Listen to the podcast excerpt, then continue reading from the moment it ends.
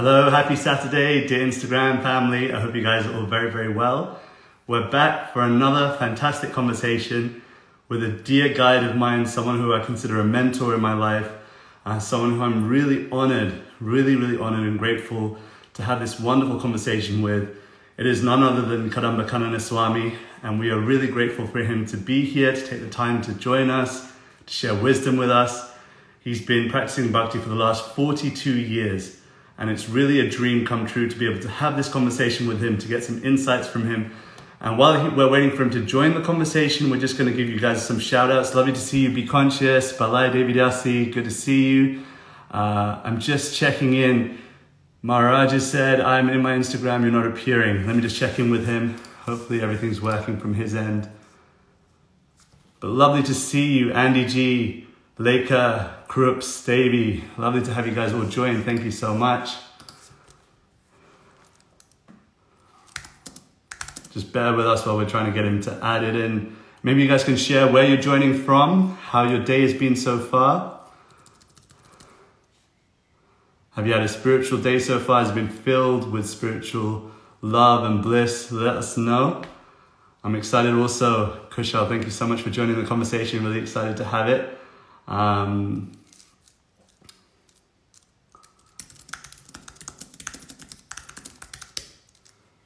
we're just seeing, he's saying that he can't see the lives at the top of his screen. Let's hopefully wait and see.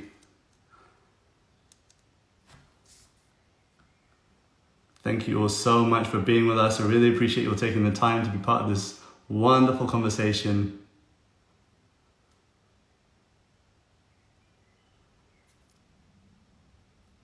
Let us know where you're joining from. Let us know what you've been up to today.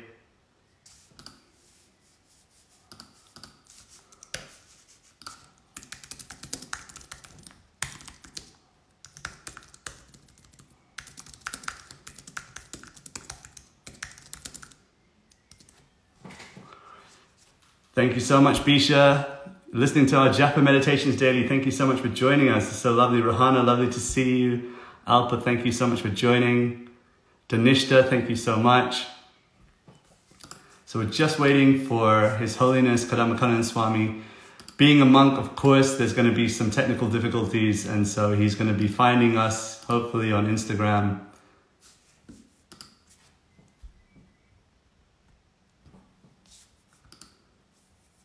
Lovely to see you here, Liliana. Thank you so much for joining.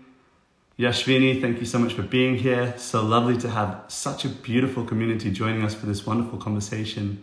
I'm really excited to speak with His Holiness about uh, the meaning of life, the meaning of time, the meaning of relationships, so many interesting things that are going to be up for grabs in our conversation today. But while we wait for him to join, uh, let us know how your day has been. Here in London, where having a beautiful sunny day and a lot of people are getting out and about for walks and get a little exercise. How have you guys been dealing with the solitude? Let us know in the comment section.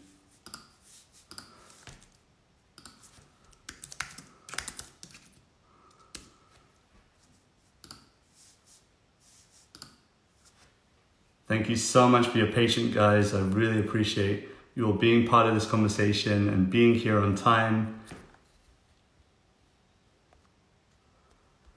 Let's see if I can find him. So I've just added him in. Hopefully it goes live any second now. He should be getting a request on his screen.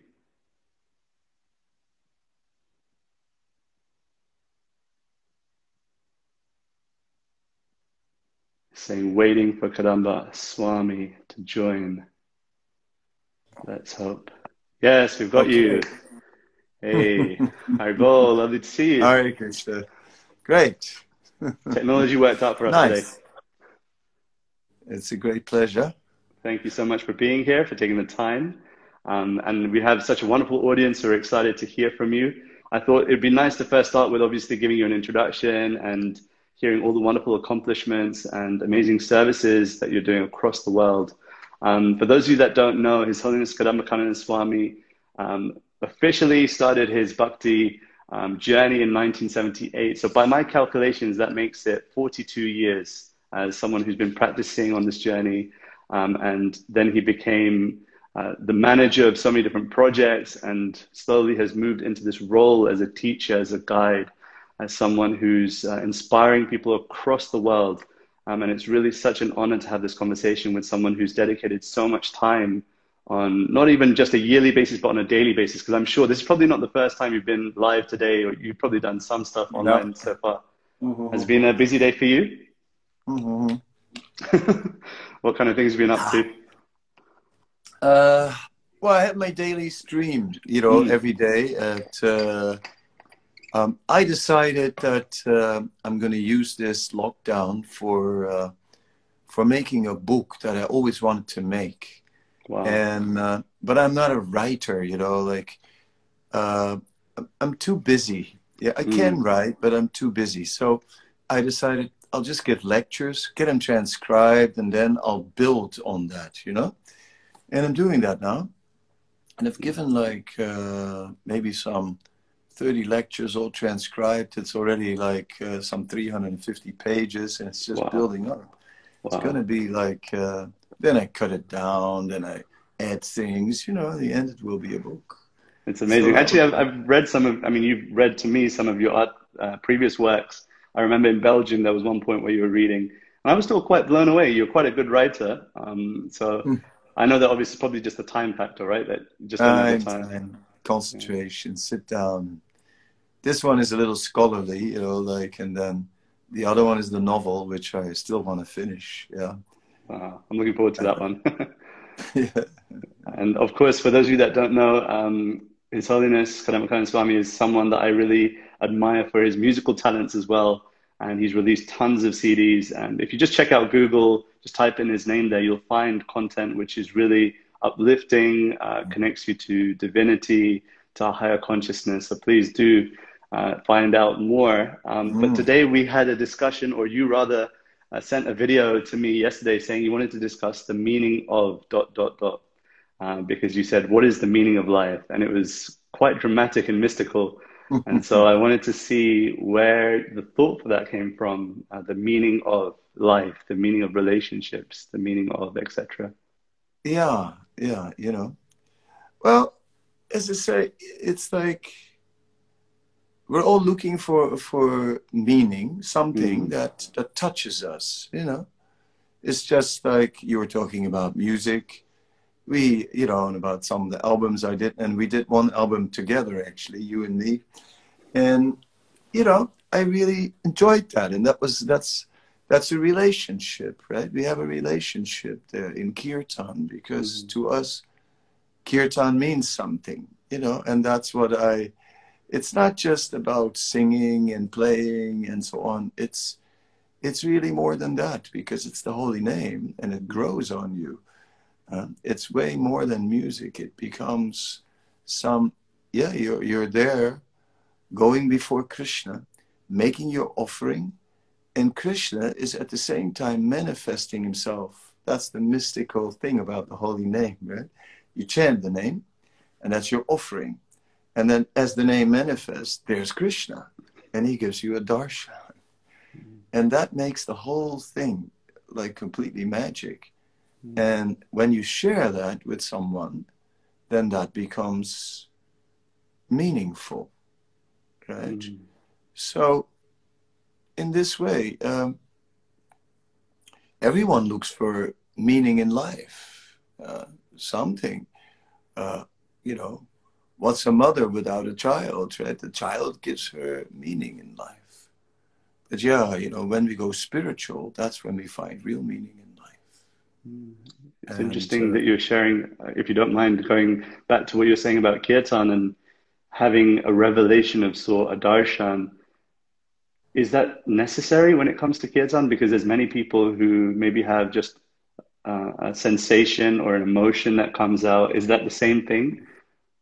Yeah, it's, it's it begins like that, you know.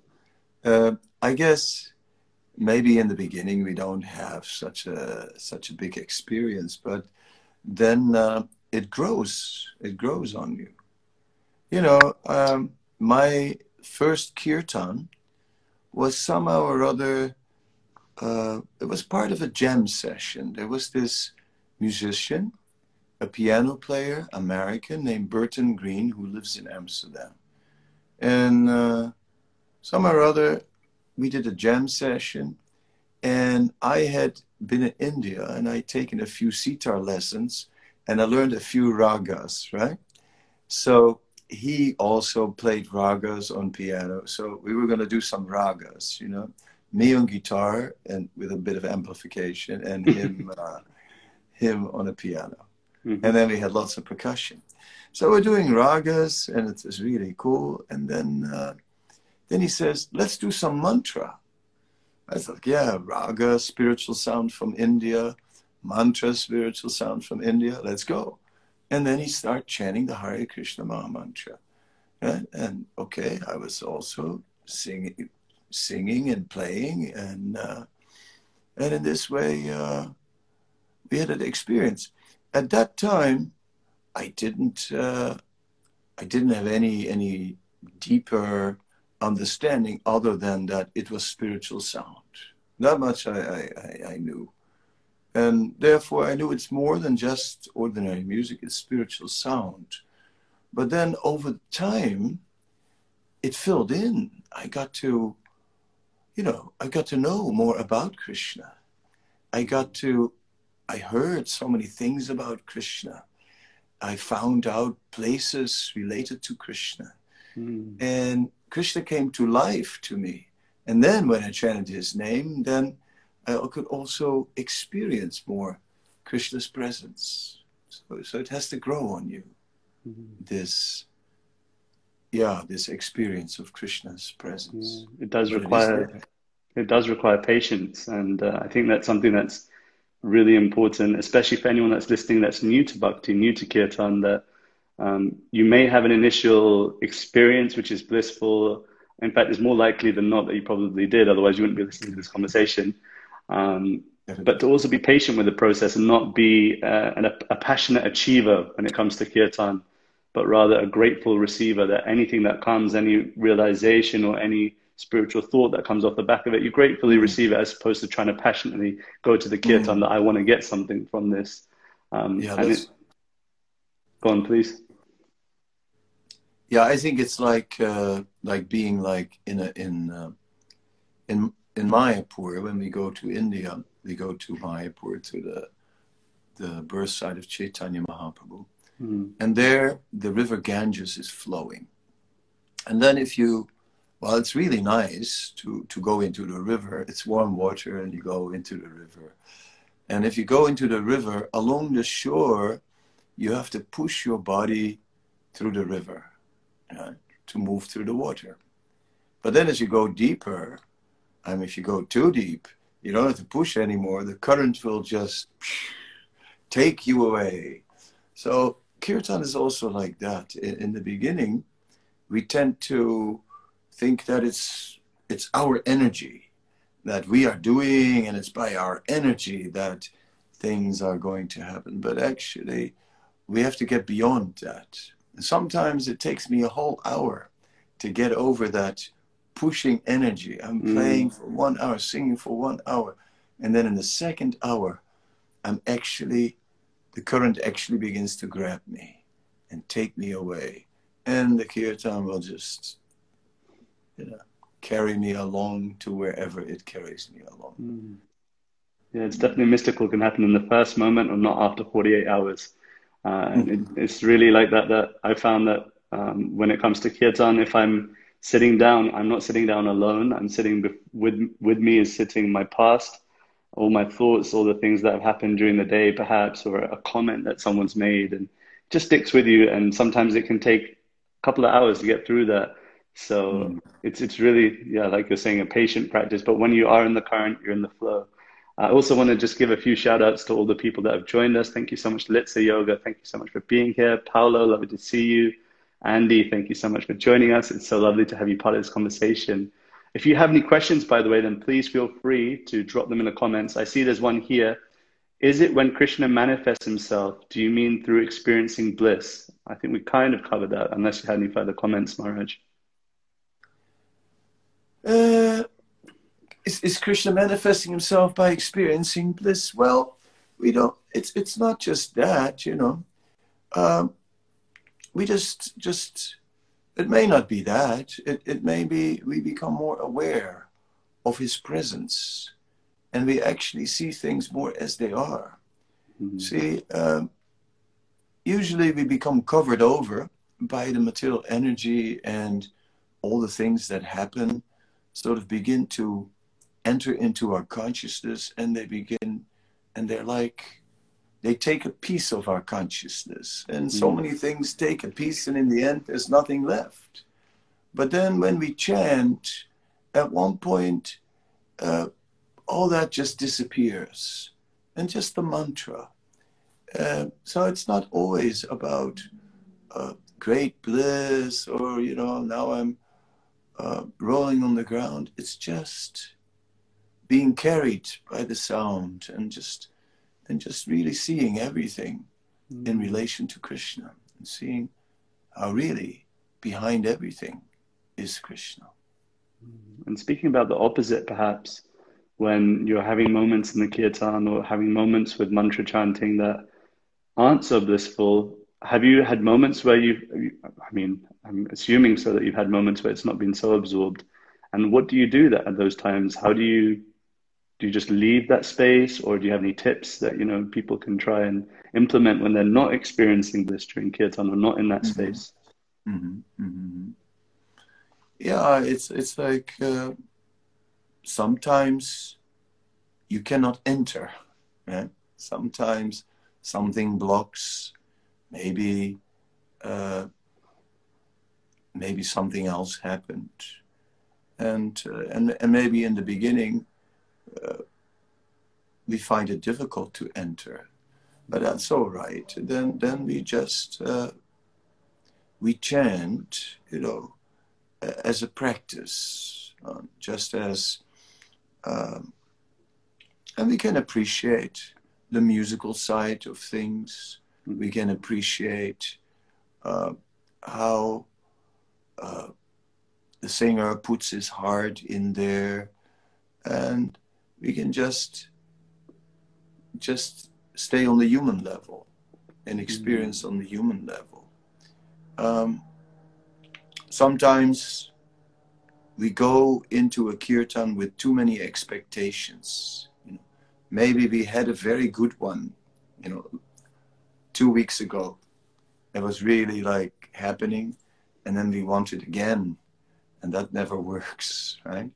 One mm-hmm. has to see each a kirtan is an encounter, an encounter with uh, with Krishna, and uh, Krishna will manifest on the mirror of the heart, but the mirror of the heart has to be cleansed from dust. So the first thing is let the mantra work, and let the let the cleansing effect of the mantra happen. We carry so much karma, so many things in our head. The past, the this, the that, it's all there. Knots in our heart. Let the mantra just, just have its soothing effect, you know, its effect of cleansing and clearing our our heart, our consciousness. And that will happen. Then okay, then then we can start to see Krishna once the heart and consciousness becomes clean. Wonderful answer. Thank you so much. Uh, on a different note, Kush is asking here I heard you used to compose songs before you did mantras. Some were spiritual. Can you share some highlights and their spiritual meaning? well, you know, uh, what shall I say? I had many, many songs. You know, I think I I really wrote like maybe 200 songs or more. Wow. In my day. Yeah, so I was really a very active songwriter. And uh, I used to have a studio at home and I used to record them. And I had it all on a big reel to reel tape recorder. And I even had backup and everything. Uh, all demos, right? And then. Uh, then when I uh, moved into the temple in Amsterdam, I first moved into in the temple in Vrindavan. Mm-hmm. Then I had left my studio at home. Then I came to Amsterdam, And then they asked me in Amsterdam, so, you know, if I had any anything. And uh, anyway, so they took my studio apart. They took the whole thing, and they used the recorder and this that. But they threw away all the all the music. so, it's almost painful to hear. anyway, you know, I was very renounced at the time, so I just uh, sort of said, well, you know, if that's what the Vaishnavas are doing. Uh, but of course, I still remember some of these songs, and uh, yeah, there were different ones. You know, these these these old old hungry eyes have told me many lies, but maybe this one time I will be satisfied. Let me try again. Uh, and this is before you came into Buck. In, yeah, into, yeah. Oh wow. Before, yeah, yeah. Yeah. You know, I had, I had a song about my father. You know, like uh, my father was a firefly who burned his wings when he flew too high in the fire of ambition. There's a line people form wanting more, wanting more, wanting more, wanting more, but not a soul in the world um, can actually ever find um, peace or happiness unless he finds it within himself. Uh, well, you know, many songs, many. Um, Do you still have them written um, somewhere? No, just fragments in my in my memory. I, I but it was part of my spiritual journey. Mm. You know, when I was uh, 17, I left home and uh, I sang my father a song. Going away is a part of my life, the life I've got to live. I've got to be the one I am. I've got something to give. And How did he take that? he didn't like the song. I liked it. it was a good song. It's a good song.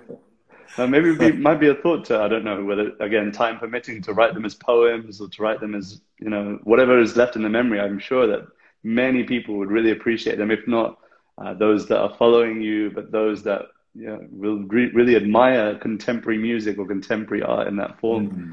Um, I don't know if they're written anywhere, and you mentioned that they're not, but um, maybe it's a thought to one day anyone that's listening that's inspired to get these written down and recorded somewhere. I think it would be a good shout. Um, I want to ask you a little bit about Vrindavan because Vrindavan is a place which um, is very dear to me, and I share to pretty much anyone that I meet within the first hour or so, uh, be it in a yoga studio or be it anywhere that I'm sharing kirtan or otherwise. Somehow or other, it always comes back to Vrindavan. And uh, people always ask me, why is Vrindavan so special? And I have my uh-huh. reasons, of course, but I think it's uh, important to discuss this with someone who lived there, who I feel is still living there, at least in consciousness and thought. Um, and maybe you can share a little bit of the significance of Vrindavan and why, for mm. bhakti yogis, it's so important that place. Oh. I was uh, I was in uh, in Holland. I had traveled to India many times, and uh, and uh, because I was a vegetarian in those days, the uh, whole vegetarian scene in my town was uh, was macrobiotic. Yeah. Mm. And so I became involved in some macrobiotic restaurant and, and, and a youth center. That was all with it. And they also had this house, which was a commune, and it was totally uh, totally macrobiotic. There was one boy who was really like very spiritual. And the two of us were like the most interested in spiritual life. And then he he just joined the Hare Krishnas. So then I went to to check it out, what happened, because he just disappeared into the temple. Wow.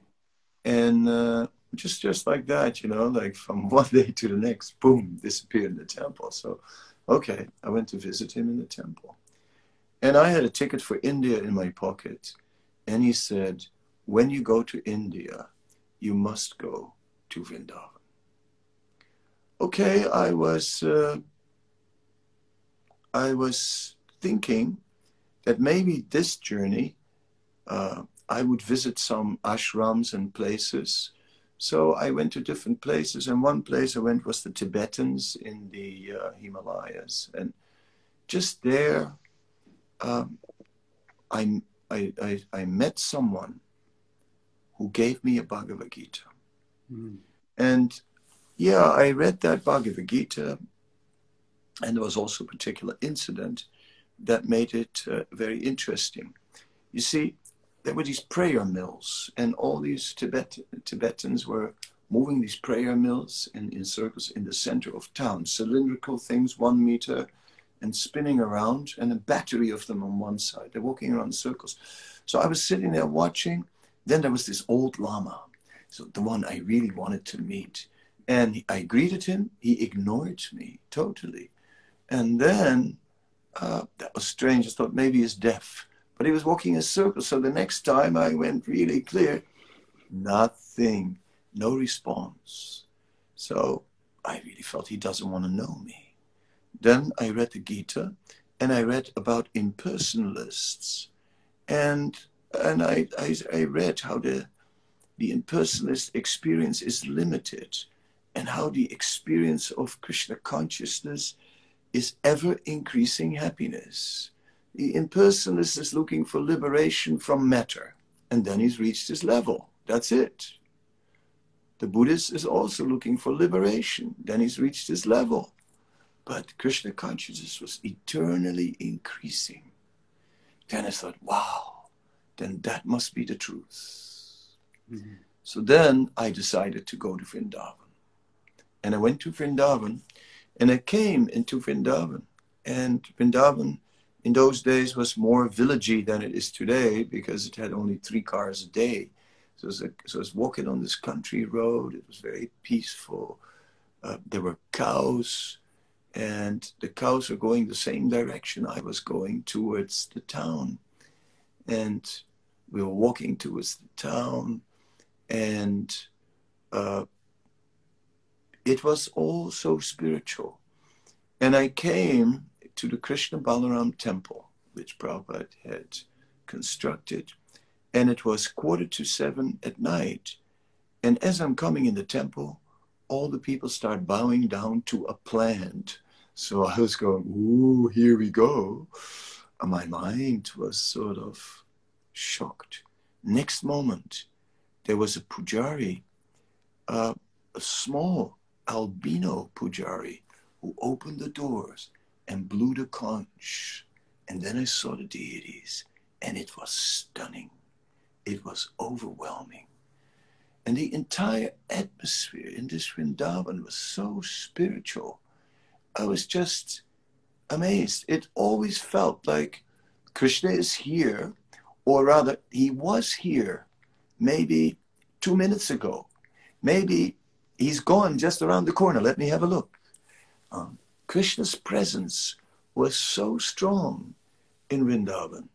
I had no doubt that it was a spiritual place immediately. And everywhere, everyone in Vrindavan was a devotee of Krishna. Didn't matter who, from the shopkeepers to the the rickshawalas to anybody, anybody to the sadhus. Everyone was a devotee of Krishna. Everywhere there were temples, and the and in this and peacocks were seated in the trees, even even at the side of the road because there was no traffic all these things just reminded so much of Krishna that I had no doubt, I had no doubt. When I heard that Vrindavan is the spiritual world, when the devotees told me Vrindavan is non different from the spiritual world, I said, I already, I said to myself, I already sensed it. I already, I, I, I already felt it. I already saw it. So what the devotees said kind of confirmed for me what I felt. Then I stayed in that Krishna Balaram temple. And then in that temple, that was Prabhupada's temple. And there, everything, everything was connected with Prabhupada. There was Prabhupada's samadhi, Prabhupada's house. The bell of the temple was ringing on, on the hour, every half hour, and during the arti, because Prabhupada wanted that. That everywhere was a spot with a story about Prabhupada. And everywhere Prabhupada had given instructions and so on. And as I stayed longer in Vrindavan, I realized that actually Prabhupada was even more present than Krishna in, in this Krishna Balaram Mandir. Mm. And so Vrindavan did two things to me. It, it made me a devotee of Krishna and it made me really a Prabhupada man somehow or other. And that's really what I got from from Vrindavan. Of course, I can tell, yeah. spoke for one hour. I mean, I'm stunned. I, I didn't want it to stop. I'm, I'm totally entranced to hear. There you go. If anyone's listening and wants to become a lover of Krishna, then you must go to Vrindavan. And if you want to appreciate the wonderful things that A.C. Bhaktivedanta Swami, Prabhupada, as he's commonly uh, named, uh, please do go and visit Vrindavan and appreciate all the things that are happening there that send to you towards uh, this wonderful guide, this once wonderful person um, who in the 70s created a revolution around the world, a bhakti revolution. Um, and it's so wonderful to hear you speak that you become a Prabhupada man. Mm-hmm. Um, and I think that this is an interesting topic also because. Okay, I want to say one more thing about Please, Vrindavan. please. Yes, I can. But I'm ready to hear it. well, what I want to say is this. Vrindavan is a gift of Krishna and uh, you know it is the spiritual world. Krishna gives us the spiritual world in a replica. So it is a gift of krishna and it is a gift of the devotees of krishna because it's filled with devotees. And these devotees they reveal the dham. They reveal vrindavan dham to us so it's a gift of Krishna. It is the spiritual world, a replica. And then the devotees is also a gift of the devotees because mm. they are giving us that Vrindavan. Now, please, let's carry on about Prabhupada. Oh, wow.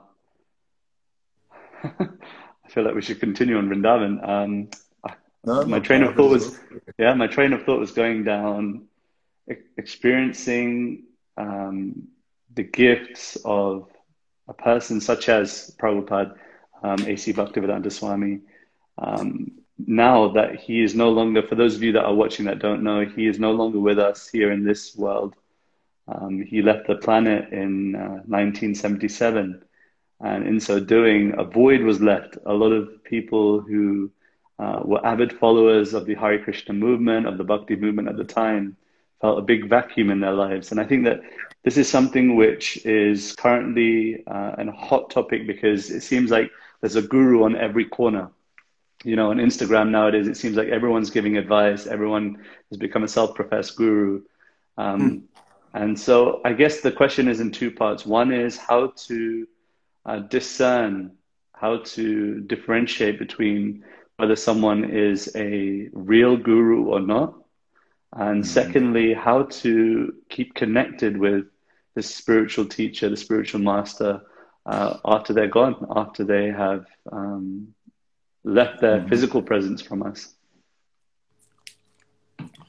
Uh, there are many teachers in the world who can teach us about life, mm. undoubtedly.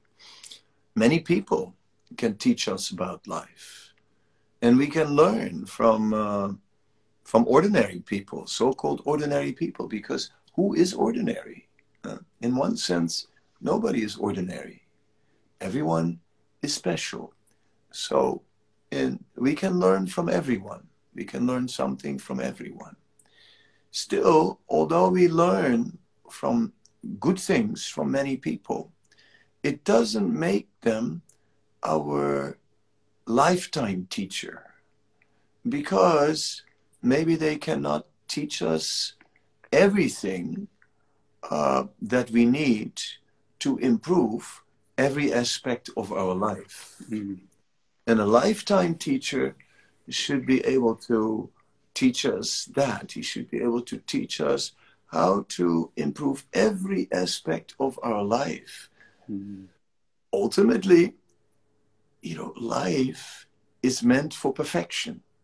You know, uh, in my days of songwriting, you know, one was called the compromise because my father told me, son, life is a compromise. And oh boy, I really didn't like that, you know. And it's maybe for you, but not for me. and uh, and even now, I would say, no, life cannot be a compromise. We must. Um, life has become a compromise when we give up looking for perfection. But this idealism, you know, of like trying to get perfection should be there. A real life teacher, uh, not just someone who teaches us something good, but a real life teacher is one who will um, step by step lift us up towards becoming perfect more and more, better, better, better growth, um, ongoing growth. And uh, that growth, it may begin with ourselves. It may begin with uh, becoming uh, a more moral person, becoming more kind, becoming more uh, more honest. Um, these are virtues and our development begins there. But after we've developed such qualities, then we have to grow more. We have to grow more. And we have to see as to what is the ultimate goal of, of, of this world? What is the uh, what is the purpose of life? Is it just here is it just to be kind? Is it just to be friendly to my neighbors? Is it just? Is it about loving people? Is that the ultimate meaning of life? No. Or is there a still greater purpose? We see people, you know, I was in Calcutta also. And Calcutta is sometimes known as a black hole in the universe. You know, I hope there's no one from Calcutta here, sorry. Calcutta is also a very cultural place in so many ways, but you have to find it as, as an outsider. You'll first see a lot of, uh, of poverty and I have seen doctors working in Calcutta, and I have seen they, their waiting rooms were full, the corridors were full, the garden was full with patients bandaged up and blood stains and this and that, and working so hard. And when I saw these doctors, well, then I thought, wow, these people, they are really doing something. Mm they are not just making it easy for themselves. They are totally giving themselves, right? Day in, day out for the welfare of others. Mm. And then I was thinking, yes, these doctors are, are great personalities. I saw something greater than just developing some good moral qualities in myself. I saw people that make a sacrifice for the welfare of others, they were greater. Then, but yes, one day I was in a temple giving a talk, and then there was a man, and he he introduced himself as being such a doctor. And then he said, he said that, he said, Oh, you are doing greater welfare work than, than me. I said, no, no, no, no. I said, you know, you're making such a sacrifice. You're making such a sacrifice. He said, what I'm doing uh, is insignificant. He said, no. But it's not only about the sacrifice, but also what are you making the sacrifice for? Mm. And he's saying, I am, I am like, just like a mechanic who's fixing cars. I'm fixing the bodily machine. Uh, said, but you, you are working for the welfare of the soul. Mm. And the welfare of the soul is more important than the welfare of the temporary body because the soul is eternal. That doctor was uh, was deep. deep. it was deep, and uh, impressed me. Impressed me very much. But it's true. It was true that the welfare of the soul is more important than the welfare of the body. So a real life teacher should teach us about the the welfare of the soul and should teach us about our eternal destination. Mm. Wonderful, wonderful. I think that sums up anyone that's listening and is searching for a teacher who they can invest their faith, their time with. Is is this person at the very basic level? Are they um, looking for the welfare of the soul, and are they actively doing that? Um, being a person who is a guru themselves, are there any challenges that come with that? Is it a, is it a role that you desired? Is it something um, which people should aspire for? Do you think? Mm. Ah, no, no. Be, being a guru um, is is the most challenging thing that one could try to do in this world. Right? Nothing is more challenging. It's more challenging than being a doctor in Calcutta. Um, it, it, because uh, because it has to be real. One cannot play any role. It will not work if one plays a role.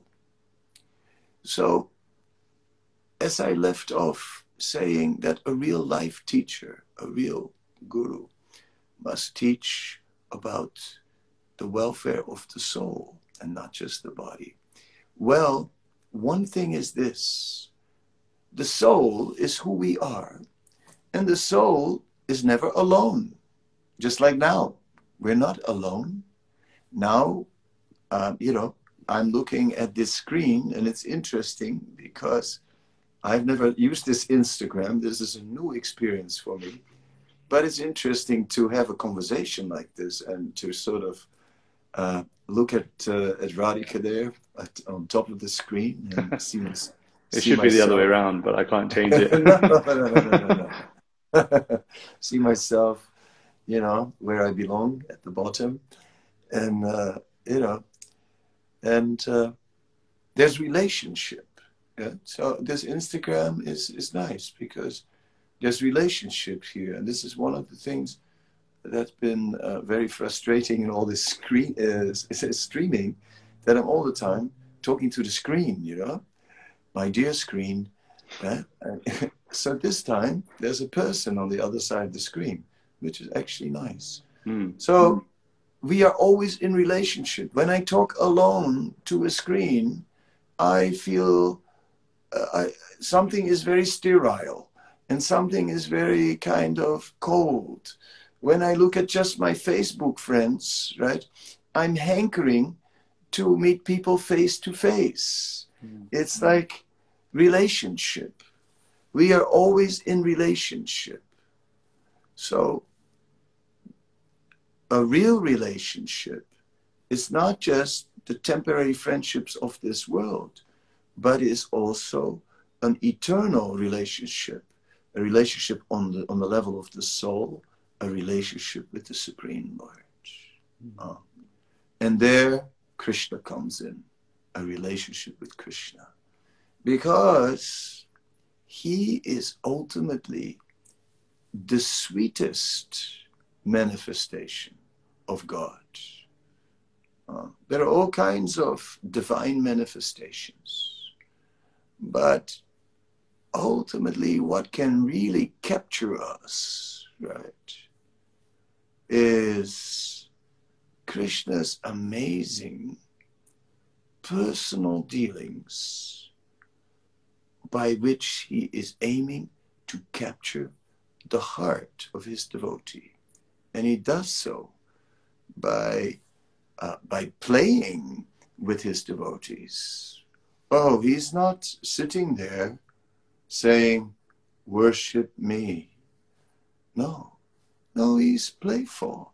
And he just churns the hearts and brings out attachment of his devotees. So that discovery of Krishna is ultimately the most confidential secret. It is Rajavijam, Rajaguhyam. It is the secret of transcendental knowledge. I shouldn't touch my mouth. well, now you guys have all got the secret, so be careful who you tell. I have to first, I first disinfect my finger.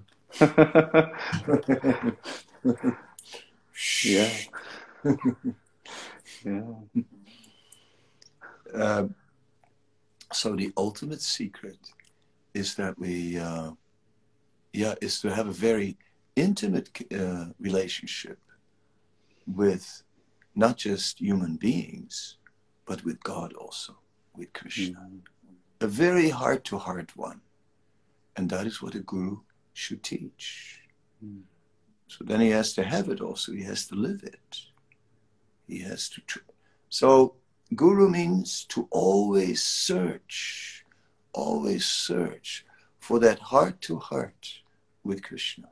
Always, always looking for that by giving to Krishna.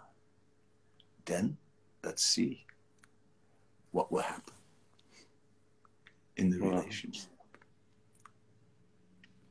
Yeah, I think that this is something which um, is so important to hear for anyone that is looking for a spiritual teacher or is thinking about sharing to others that this concept that your cup has to be full you need to be deeply absorbed you need to be uh, someone who uh, has fallen in love with god with divinity with krishna with grace and in that way only will it come out in a way where people and i think people can tell.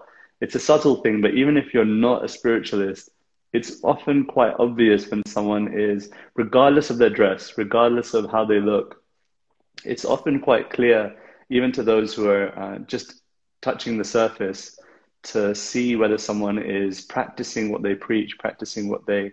Oh, a change of hat. is better for the weather? No, regardless how they look. So I thought. Oh. you had me there. Um, yeah, regardless of how they look, regardless of what they, um, yeah, the point is, are they deeply absorbed? Is is the question. Um, what do you do on a daily basis to keep yourself deeply absorbed? Do you have any uh, a daily practice of your own? Um, well, I, I, do many things. You know, I uh, I have uh, early in the morning. I rise, and uh, I take my bath so that I am clean and I chant. Mm-hmm. I, I, I peacefully chant the, the Maha Mantra. Um, I, um,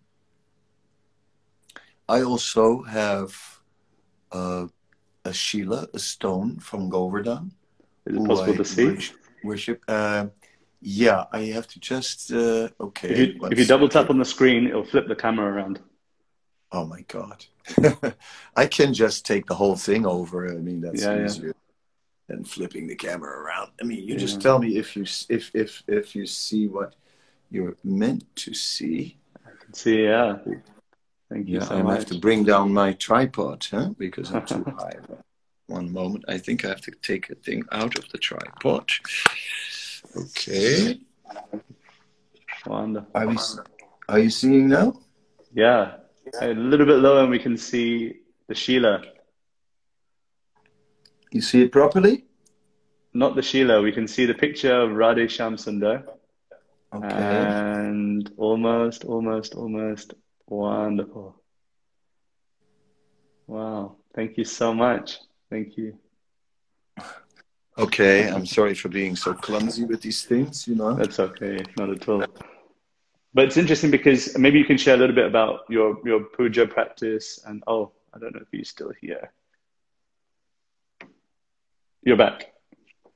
Wonderful. Yeah, I'm back. No, I was yeah? just saying that we have this um, Okay, daily session where we chant uh, japa, we meditate together, um, and part of that is I suggest that everyone has a sacred space, an altar, um, and so maybe you can share a little bit about your morning routine. And you were speaking about the Shila, so maybe you can continue. Yeah, you know, the sacred space, right?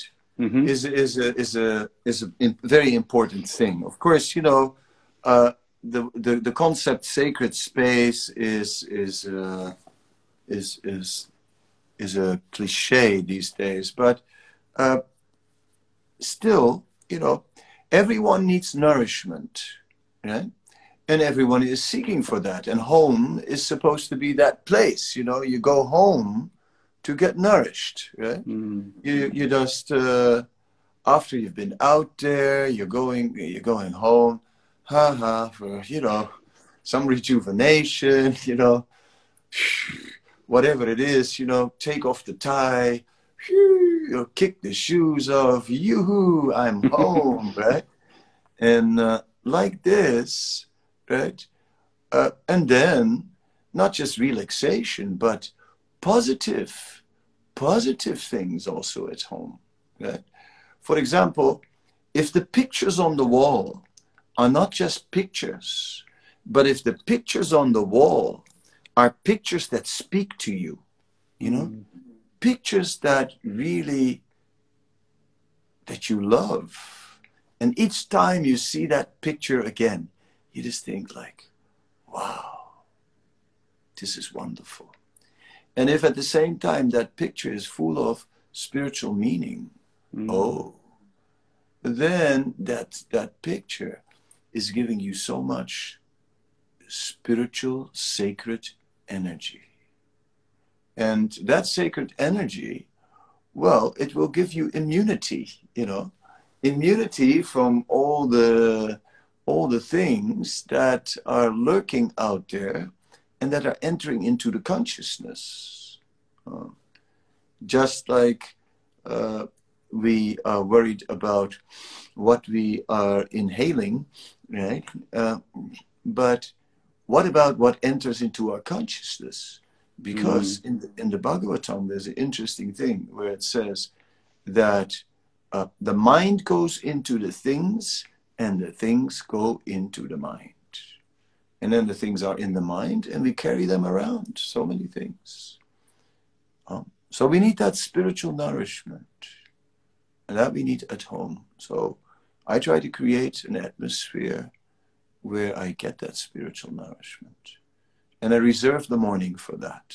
And a good chunk of time in the morning before i start dealing with the day. You know the day uh, things to do right? Like at the moment, I'm thinking of coming to Europe. I'm in South Africa, but there are no flights, but maybe some repatriation thing. Then I'm looking, you know, is there any way I can get on on some flight? Then I have to do business. Uh, uh, you know, I, I was ringing the Qatar office, and then it's press one, right? you know, music playing and the whole thing business. But the morning, no, the morning is sacred. In the morning, only sacred sound. I will speak only sacred sound. I will hear only sacred sound. And in that way, I go into the day well nourished, full of mm. strength. Then my heart is full, my consciousness is full, and all the whatever crazy influences or whatever other influences there are, they just bounce off because the heart is full. But when the heart is empty and no, no nourishment, then all these things are penetrating deep, deep into our consciousness. And then the result is is that we carry them with us. So Mm. many things. Thank you so much for sharing that. Um, due to time, Instagram only allows us one hour and then cut-off time, so we're coming close to the end. Um, but I want to thank first and foremost all the people that have been watching, that have been listening. Thank you so much, Tommy. Oh, I don't know if you remember, Maharaj. We went to Varsana, and Tommy was there with Charlie. Um, Oh, so he's listening here. Thank you for joining us, Tommy. Joanna, Tommy. thank you so much. very good.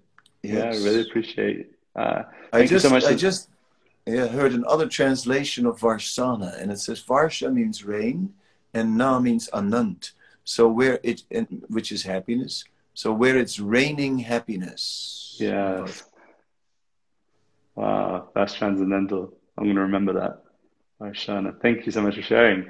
Um, but thank you for everyone that was listening. Thank you for being here, for taking time to be with us. Nima, it's good to see you here. Sham Kumar, thank you so much for joining us from Dubai. Uh, Joanna, really appreciate you tuning in and for sharing all your wonderful comments. To Kusum, to uh, Tirumala, so many wonderful people that are here. Thank you so much for joining us. Um, and of course, to our um, guest on today's conversation, His Holiness Kadambakanana Swami, who for me is beyond all the accolades and all the amazing things that he's doing to serve others. He is uh, like a father figure. I, I really trust him. I really look up to him, for example, of how to become a custodian of faith. And um, he's an inspiration. So please do keep in touch with all the teachings that he's giving, either via online. Well, that's the only way right now. But if he gets his ticket Yeah. to Europe, then I'll let you guys all know when he's here. Maybe we can do Yeah. something. You can catch me at Media Kadambakanana Swami on YouTube. That's what I use as Ah. a streaming platform. Okay, media. Kadambakanana Swami. Yes. Wonderful. Yeah. If someone can write that in the comments so then anyone else can check that out, that would be wonderful. Thank you. Um, and yeah, thank you so much, Maharaj. I really appreciate your time. Um, any closing words you want to share before they cut us off in the next two minutes? No, it's wonderful. I, I also see names flashing by on the screen, and many, many people that I'm connected to uh, are also uh, here, and it's it's just wonderful. I think that uh, it is all Krishna's arrangement, all Krishna's plan that we are now associating in this way, and let us just uh, just make the best of it. And uh, in some ways, we're getting more more attention than we than we usually get in other ways less of course i'm hankering for that big kirtan with like many Me many too. devotees. Me too. these living room kirtans are okay but No, I want, the- the- I want like a, a big kirtan uh, so i'm waiting for that meanwhile but i'm also enjoying just Mhm. kirtan by myself because it brings out another mood actually that's when i become quite meditative and uh, uh, you know unlike the old rock swami rocking swami. Um, so ah, i enjoy also the introspection that this time offers. And i think it's valuable for all of us uh, some introspection. And let's use this to develop more of a vision of of of where we're going right where do we want to go let's think this is a time to think thank you very much Thank you very much. Thank you so much. With your permission, we will now sign off. Thank you all for watching, and I will definitely ask Maharaj to try and do another one of these one day in the future. Uh, but until then, thank you all so much for watching, and see you all next time. All the best. Hari Bol. Hare Krishna. Hare Krishna. Vanchakalpatarubhyacha, kripasindhubhyacha, patitam pavanebhyo, vaishnavyo.